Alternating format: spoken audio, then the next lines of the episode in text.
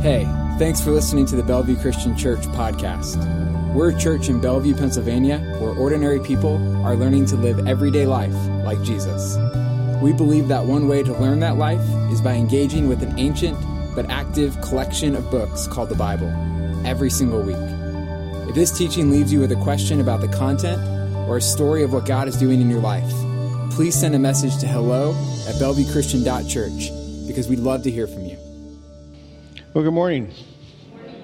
How many are familiar with the television series Everybody Loves Raymond? A few people have seen it. It, went, it was on the air from like 2000, or I'm sorry, 1996 to like 2005.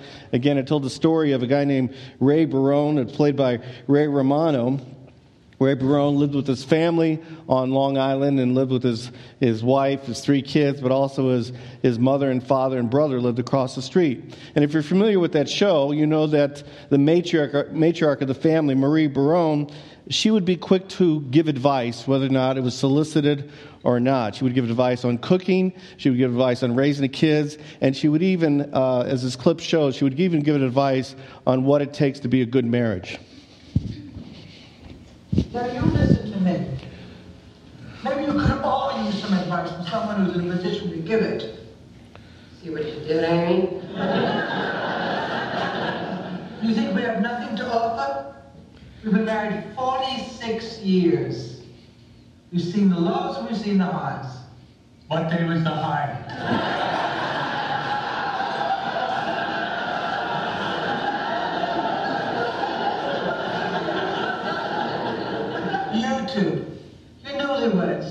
love. God bless you. You know nothing. and you too, you're always fighting. And the reason you get so upset is because you think there's something wrong with that. Look at us. This is experience. This is wisdom. This is juicy.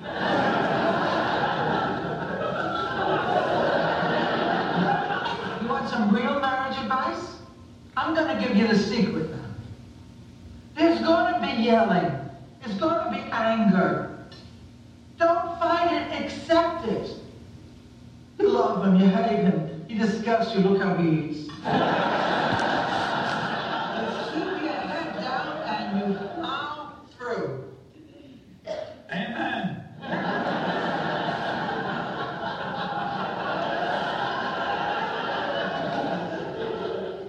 But Marie, you said hate. How can hate have any place in a marriage? You make room. There's going to be hate. Hate is real. Marriage is real.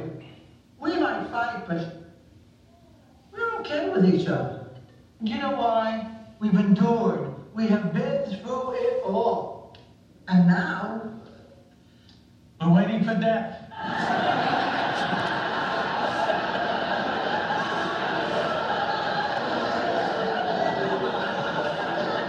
Not that we're in a rush. Fair enough. That's a marriage. All right, it was a funny clip, and obviously we can uh, we should probably take her advice with a little grain of salt. Uh, we can't agree with everything she said, but one thing we can agree on is that marriage can be incredibly hard. Amen, incredibly hard at times, uh, and that's very hard. And consequently, we have a lot of people that bail out of marriages early on. In fact, we have a, a divorce rate that they say is 40 to 50 percent on the first time somebody is married. And that goes for Christians and non Christians. And then they suggest that on the second marriage, the divorce rate is as high as 70%. So again, divorce looms over America in many different ways. But although no one, I think, or few people would claim that divorce is a positive experience, most people wouldn't want us to put tighter restrictions around divorce. We want to have that freedom to, to divorce no matter what we said in our vows. In fact, some people have the attitude that says, suggests, and says, you know, yeah, I took these vows for better, for worse, for richer and poorer, but at that point, you know, I was in love and now I'm not as in love as I was before. Or yes, I meant those vows, but I didn't know that my marriage would, would restrict my career choices so much. And that attitude, unfortunately, has spilled over in the church. And the church even adds, tries to add scripture to it and says, you know, don't judge me. You know, my marriage is between me and my husband. And again, we, we get a lot of cues from as far as marriage and divorce from the culture, but we shouldn't get our cues from culture. We should get our cues from the Bible, no matter how uncomfortable those, those passages kind of speak that speak to divorce are. And anyway, we're going through this series called Elephants in the Church. Most of you know what an elephant in the room is. It's the idea that you've got this uncomfortable topic that people don't want to talk about. They know it's there, but they really don't want to talk about. And likewise, an elephant in the church is really an uncomfortable topic in the church that people know is there, but they really don't want to talk about. But as Christians, again, we are not to avoid those topics. We're supposed to be like the Apostle Paul, who kind of hit those elephants head on. You know, so much so that he's left us a, a good book, a good letter called First Corinthians, that we can use as kind of a guidebook to help us to, to address these elephants in the room. Now, last week, Austin addressed, addressed the elephant in the room of sexuality, and this week I have the fun task of addressing the elephant in the room of divorce. Now, before I continue on, I want you to know that I understand, I know a lot of people have gone through divorce, maybe possibly even in the midst of divorce, and that I, they were painful. The divorce was very painful. And my intention is not to add more pain. I'm trying to be as sensitive as I can as I talk about the topic of divorce. You know, my, so my intention is not to add any pain or to shame anybody, but just to get out some biblical principles that will again show us what how God views marriage and divorce, and hopefully again leave us uh, make us think before we actually would would jump into a divorce court again. Anyway, we know that divorce is a tough topic. It's an uncomfortable topic. It's an uncomfortable topic for me. It was also a very uncomfortable topic for Paul. But Paul had to deal with it because divorce had become this very hot button issue in the church. And if he did not address it, it would risk the, the, the, stabilization of the church. And the church back then in the first century was in its infancy. And so having all this divorce and different things going on, and even sexual immorality and all that kind of stuff, is that it, it, it would, it would risk the, the destabilization of the church. Anyway, so Paul begins his divorce talk in the seventh chapter of the letter to the First Corinthians, about verse 10, when he says, To the married I give this command, not I, but the Lord. A wife must not separate from her husband, but if she does, she must remain unmarried or else be reconciled to her husband, and a husband must not divorce his wife. Now, the key thing to, to read here is that first line where he says, To the married, I give this command, not I, but the Lord. What he's saying is, this is from Jesus. This is not Paul's opinion. This is actually gleaned from the Gospels where Jesus talked about divorce. And Jesus had a whole lot of things to say about divorce. And so at this time, it's actually helpful to go back and look at some of those things before we continue on in Paul's letter. A little bit of background. Again, Jesus was living in a, in a Jewish culture, and the Jewish people had basically two views of divorce. Similar today, they had a, a, a conservative view and more of a liberal view. Now, the conservative view basically believed that divorce, divorce shouldn't happen unless there was some sort of infidelity in the marriage, unless there was cheating in the marriage. And they, they glean that, they take that idea, they take that law from a passage in Deuteronomy 24 where Moses says, When a man takes a wife and marries her, if then she finds no favor in his eyes, because he has found some indecency in her, he writes her a certificate of divorce and puts it in her hand and sends her out of his house. The key word here is indecency. That's actually a disputed word because, again, the conservative Jews would translate or interpret indecency as marital infidelity, as marital unfaithfulness. But then you have that word indecency can also kind of take into account a lot of different types sexual sins, really, as Austin talked about last week. And so some would say, well, it's not just marital uh, unfaithfulness, it could be a whole bunch of other stuff that had to do with sexual immorality. And then there was the extreme liberal view that would say, you know what? Indecency could relate to just about anything. Anything that the wife was doing that I didn't like. And so you had, again, these disputed, these two, two groups of people, these two groups of lawyers, whatever you want to call them, that were disputing this, point of law. And we, we know that what they often do, they would try to draw Jesus into the dispute. And that's what we see, see, see happening here. And so we read, some Pharisees came to him, him being Jesus, to test him. They asked, Is it lawful for a man to divorce his wife for any and every reason? And so, what they were trying to do was to get Jesus to decide which view he's going to take. Is he going to take the conservative view that says, nope, it's just for marital unfaithfulness?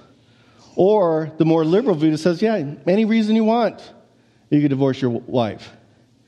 And really, we don't know at this point really who, as far as whether we're talking about the liberals or conservative asking the question, but we do know that during that time, and even today, that oftentimes men are looking for just about any opportunity to leave his wife. And it could be related to something as, as simple as cooking. He doesn't like the way she cooks, doesn't like the way she looks, doesn't like the way she, she, she takes care of the house. Or it could just be that the guy just found another gal. And so that's again what could, be going on here. They're looking for any opportunity, any excuse to leave their wife. And so what they're trying to do here is get Paul, uh, Paul, I'm sorry, Jesus, to nail down Jesus where he stood on the issue.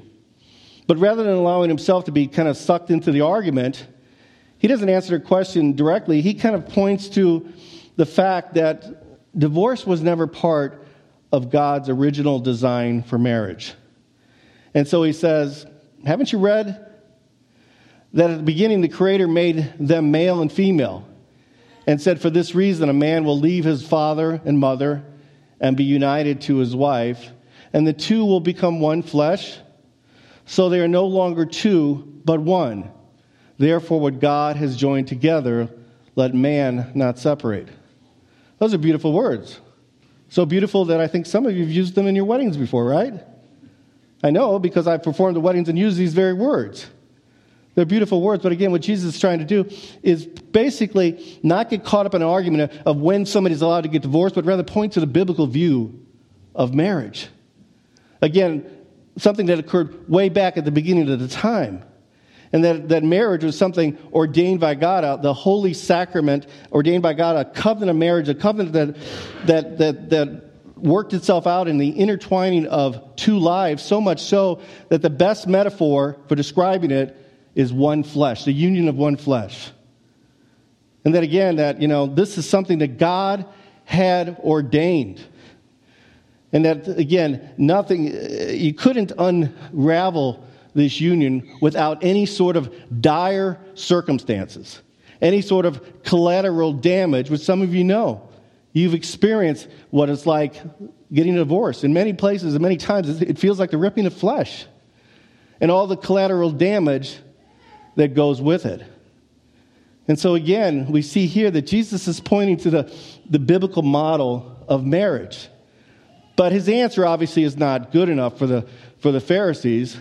And so they throw him another question and say, you know, if, if, if marriage is this wonderful thing that God ordained, why then did Moses command that a man give his wife a certificate of divorce and send her away? Why did Moses command that a man give his wife a certificate of divorce and send her away? For one, he didn't command it, but we'll talk about that in a second. But I want to explain what a certificate of divorce is back then. It's not totally unlike a certificate of divorce back then is not totally unlike a, a, a, a divorce decree today. It basically dissolves a marriage, but unlike today, the certificate back then didn't try to spell out all the distribution of assets you know, the child custody, the, the support, and all that kind of stuff. No, the certificate of divorce was basically one thing, uh, used for the one thing, and it was to make sure that everybody knew that the woman was no longer married. Why was that important? It was important again because if this woman would be seen with another man, even in public, she could immediately be accused of adultery because they know she's married. She could show the certificate. The other thing, the other reason they would give a certificate of divorce was so that the woman was free to actually uh, uh, have a job basically as a prostitute without being accused of adultery. And so that's what it was for, is basically to make sure that the, everybody knew that this woman was no longer married. But going back to this question, why then did Moses command that a man give his wife a certificate of divorce and send her away? Jesus answers by saying, Moses permitted you to divorce your wife, your wives, because your hearts were hard. But it was not this way from the beginning. Now, this is one of those disputed passages. It's really hard to kind of figure out what he's talking about here. But some suggest that what he's talking about is that because of sin, when sin entered the world, you entered a, along with it was a hardness of heart, was a was a, the possibility for bitterness, anger, rage, jealousy, all the muck and stuff that we find in a lot of marriages.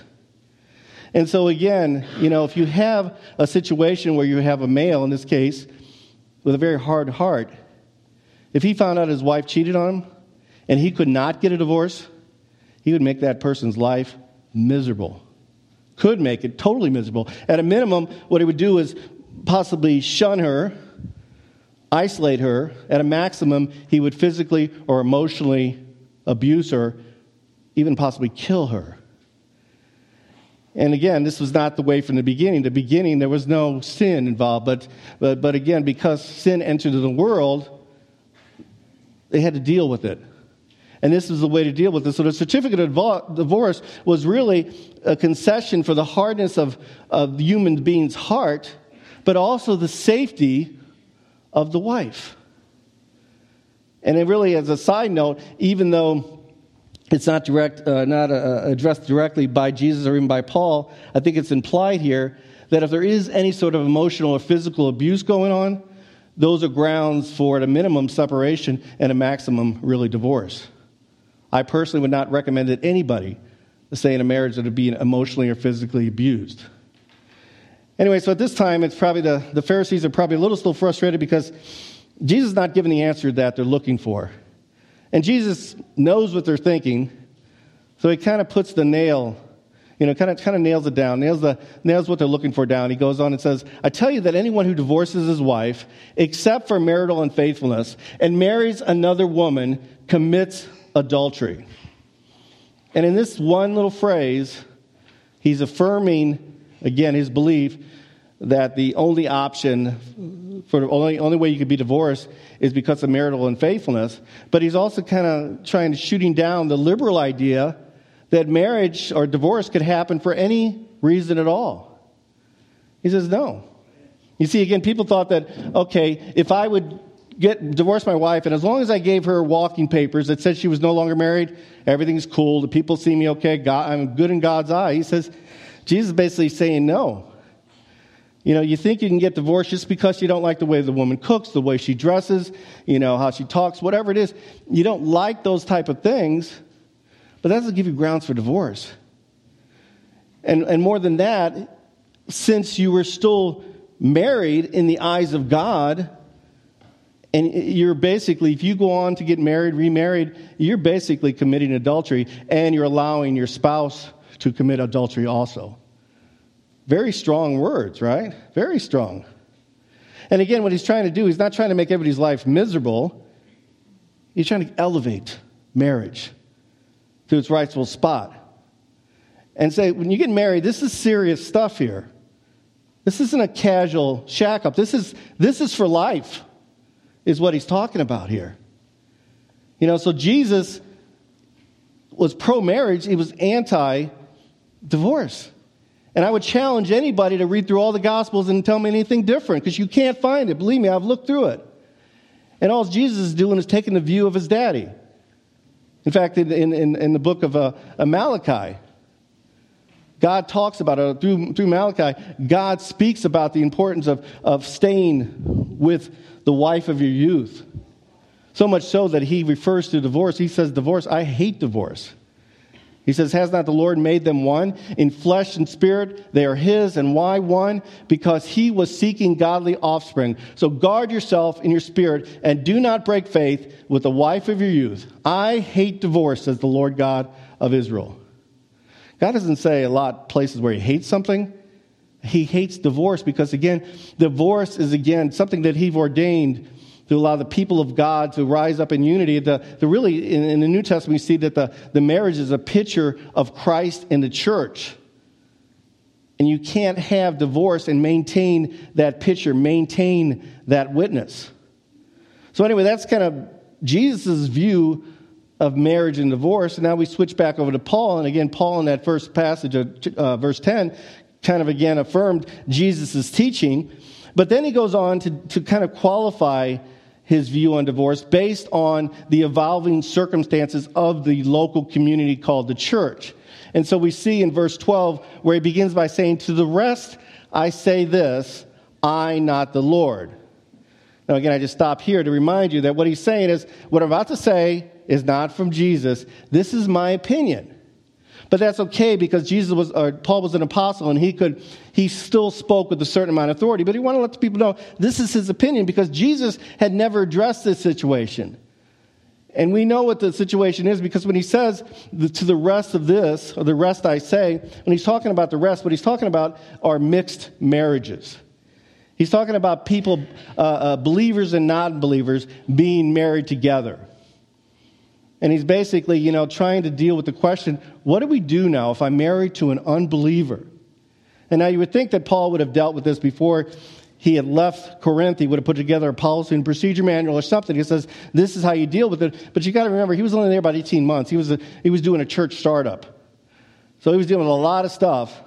And probably at the early part of the church, it wasn't a big deal because, you know, people were coming into the church from all different backgrounds you know, coming in from, you know, from, from all, all different faiths, um, social status, that sort of thing.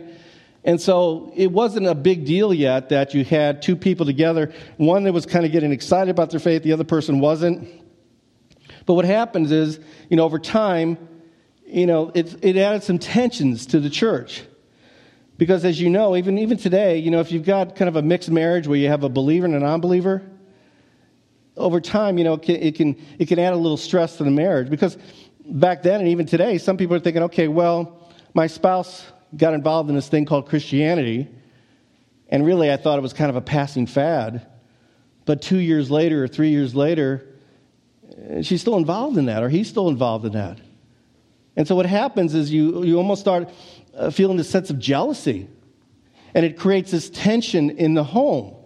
And so that was happening. You had this tension between the uh, believer and their non believing spouse. And so basically, what people are asking, what should we do? And Paul basically, in so many words, said, stick it out. He goes on to say, if any brother has a wife who is not a believer and she is willing to live with him, he must not divorce her. And I would say the same thing. And if a woman has a husband who is not a believer and he is willing to live with her, she must not divorce him. He's pretty clear on that. And his logic makes sense.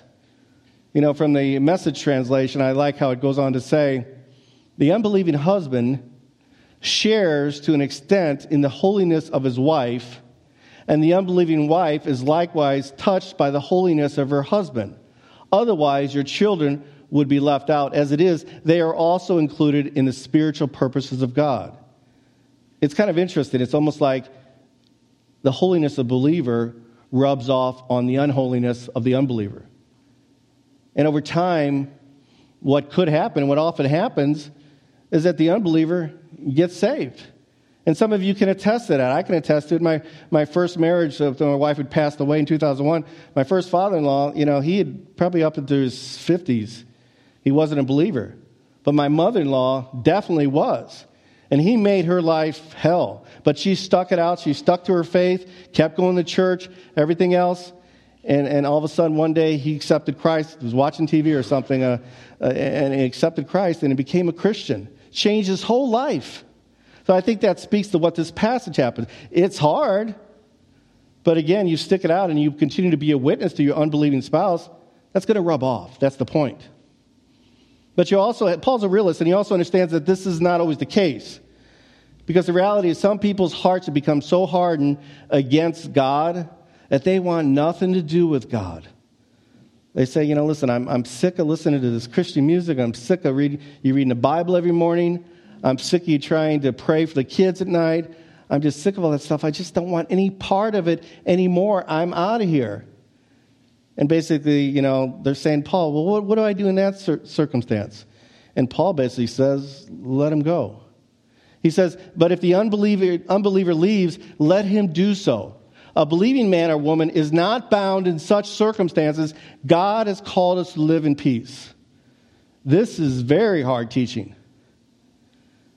But it makes sense. Because what he's saying is you are bound to God more than you're bound to your spouse. God has to take priority over your spouse. And so again, he goes on to say, for, for God called us to live in peace.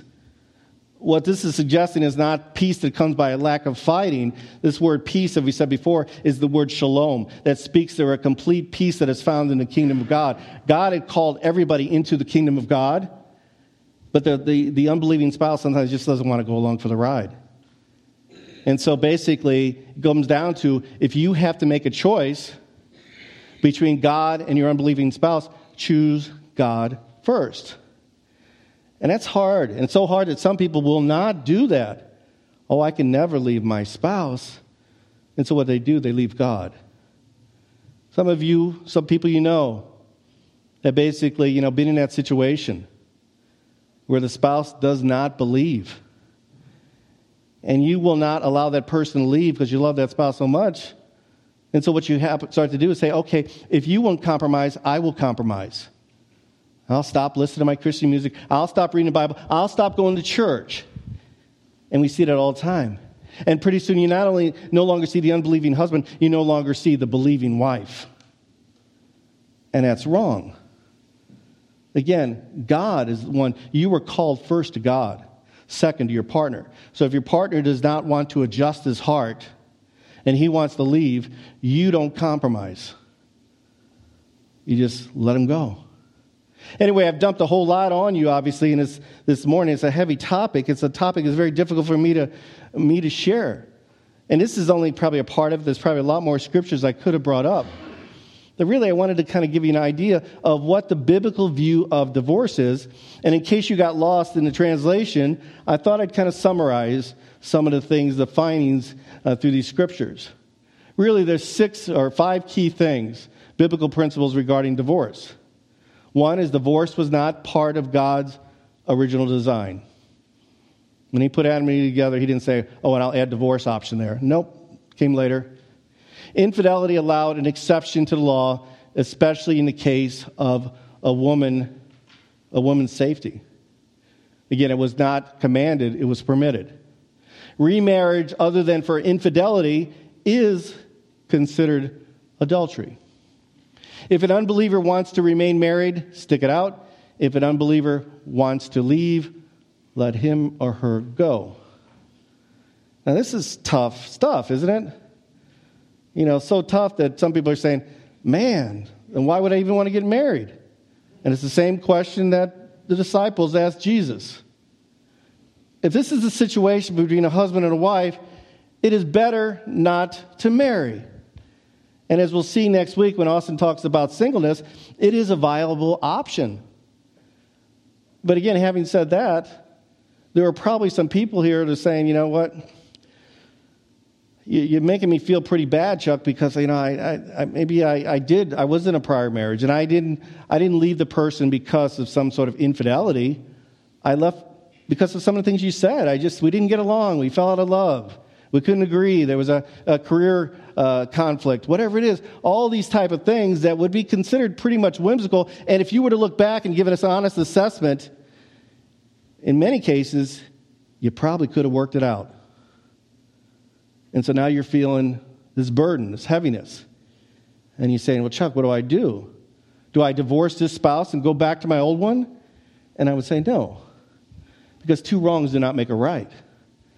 But I would say what you need to do, in addition to embracing these verses I already talked about, is embracing one that you really need that gives you against the sense of freedom uh, from the law and condemnation that you're looking for. It comes out of the passage of John where John writes, The law was given through Moses, grace and truth came through Jesus Christ. The law was given through Moses, grace and truth came through Jesus Christ. The law, including divorce law, came through Moses. There was a reason for all that. But grace and truth, thankfully, came through Jesus Christ. And so, if you've already sinned, so to speak, you remarried and you got divorced for some kind of lame reason and you've since remarried, what you have to do is first receive that grace the grace that comes to the cross of Jesus Christ, that comes by way of the forgiveness of Jesus Christ. You have to receive that forgiveness. And in some cases, for some of you, it may mean going back to your former wife or husband and asking their forgiveness. Not to reconcile back, but just to say, you know what? I was young at the time. I'm sorry. And not only go back to the spouse, maybe go back to the family and the kids that you caused collateral damage to. Again, it's not between just you and your wife. If anybody's in the middle of a divorce or experiencing a divorce in their family, you know it affects every single person in the family, especially if there's kids involved. So you have to go back to your family and say, I'm sorry. We could have worked it out. I'm sorry for the damage I caused you. Do you forgive me? And that's really what, again, accept that forgiveness. It comes through Jesus Christ, the grace part. But don't only accept the grace, if don't only bring the grace into your marriage, bring the truth. And the truth, again, is that God puts a high value on marriage. He still sees it as one, a unity of two people that is the best described by the metaphor of a joining of flesh that cannot be undone without dire consequences. Bring that into your marriage, that understanding. Bring those vows back into your existing marriage. And then make sure that if you've got any bitterness of heart left that maybe carried over from your previous marriage, an attitude, something you don't like, whatever it is, or i am I'm out of here if something goes wrong, get that out. Because what what will happen if you don't? You'll end up not with the 30 to 40%, you'll be in the 70% bracket because you haven't dealt with the sin. You have to stop the cycle right then. So, again, accept the grace, accept the truth, change again, stop sinning. In fact, some of you know the story about the, the woman that was caught up in adultery in the Gospel of John. You know, she got caught in adultery, so she's dragged into the street, and all these guys are standing around ready to heave rocks at her and kill her because she's, she's been uh, caught up in the sin of adultery. And Jesus asked them, you know, whoever you know, has the, uh, whoever has sin or is without sin can cast the first stone, and one by one they drop their stones and walk away. And what does he say? He says to the woman, he straightens up and asks her, Woman, where are they? Has no one condemned you? No one, sir, she said. Then neither do I condemn you. Jesus declared, Go now and leave your life of sin. Jesus didn't condemn that woman who was living in adultery. Jesus does not condemn you for being remarried or for screwing up your first wedding. Again, but what he does say, stop it. Go and sin no more. You've got the fresh start. Make your marriage work. Wherever you're at, make your marriage work. And again, if you do that, what's going to happen is you're going to not only eliminate a lot of potential hassles or heartbreak, future heartbreak in your life, again, you're going to elevate marriage back to its rightful status as a picture of Christ in the church and be a living witness to the love, the forgiveness, and the grace of Jesus Christ. Let us pray. God in heaven, Lord, I thank you for your word tough word on divorce, Lord. And I pray that again, that I had not caused any extra burden to anybody, but again, allow them to experience the, the freedom that comes from knowing that you are a good father and you extend your grace and truth to us. So, Lord, again, I pray that uh, anybody who's been through that pain of divorce would not condemn themselves, learn to forgive themselves, and appreciate the forgiveness that comes through Jesus Christ. But again, at the same time, elevate marriage back to its rightful spot live according to those vows, believe in the vows, and again, understand marriage as a joining of, of two people that can best be, only be described by a, a joining of flesh. And so, Lord, again, I pray over the people here today. I pray that you would bless them and keep them again as a community of faith, that we would be, uh, be a living witness to your faith, love, and forgiveness that comes through Jesus Christ. In his name we pray. Amen. Thanks for listening. If that teaching moved you or left you with questions, let us know by sending a message to hello at bellevuechristian.church. And be sure to subscribe to this podcast for a new teaching from us every single week.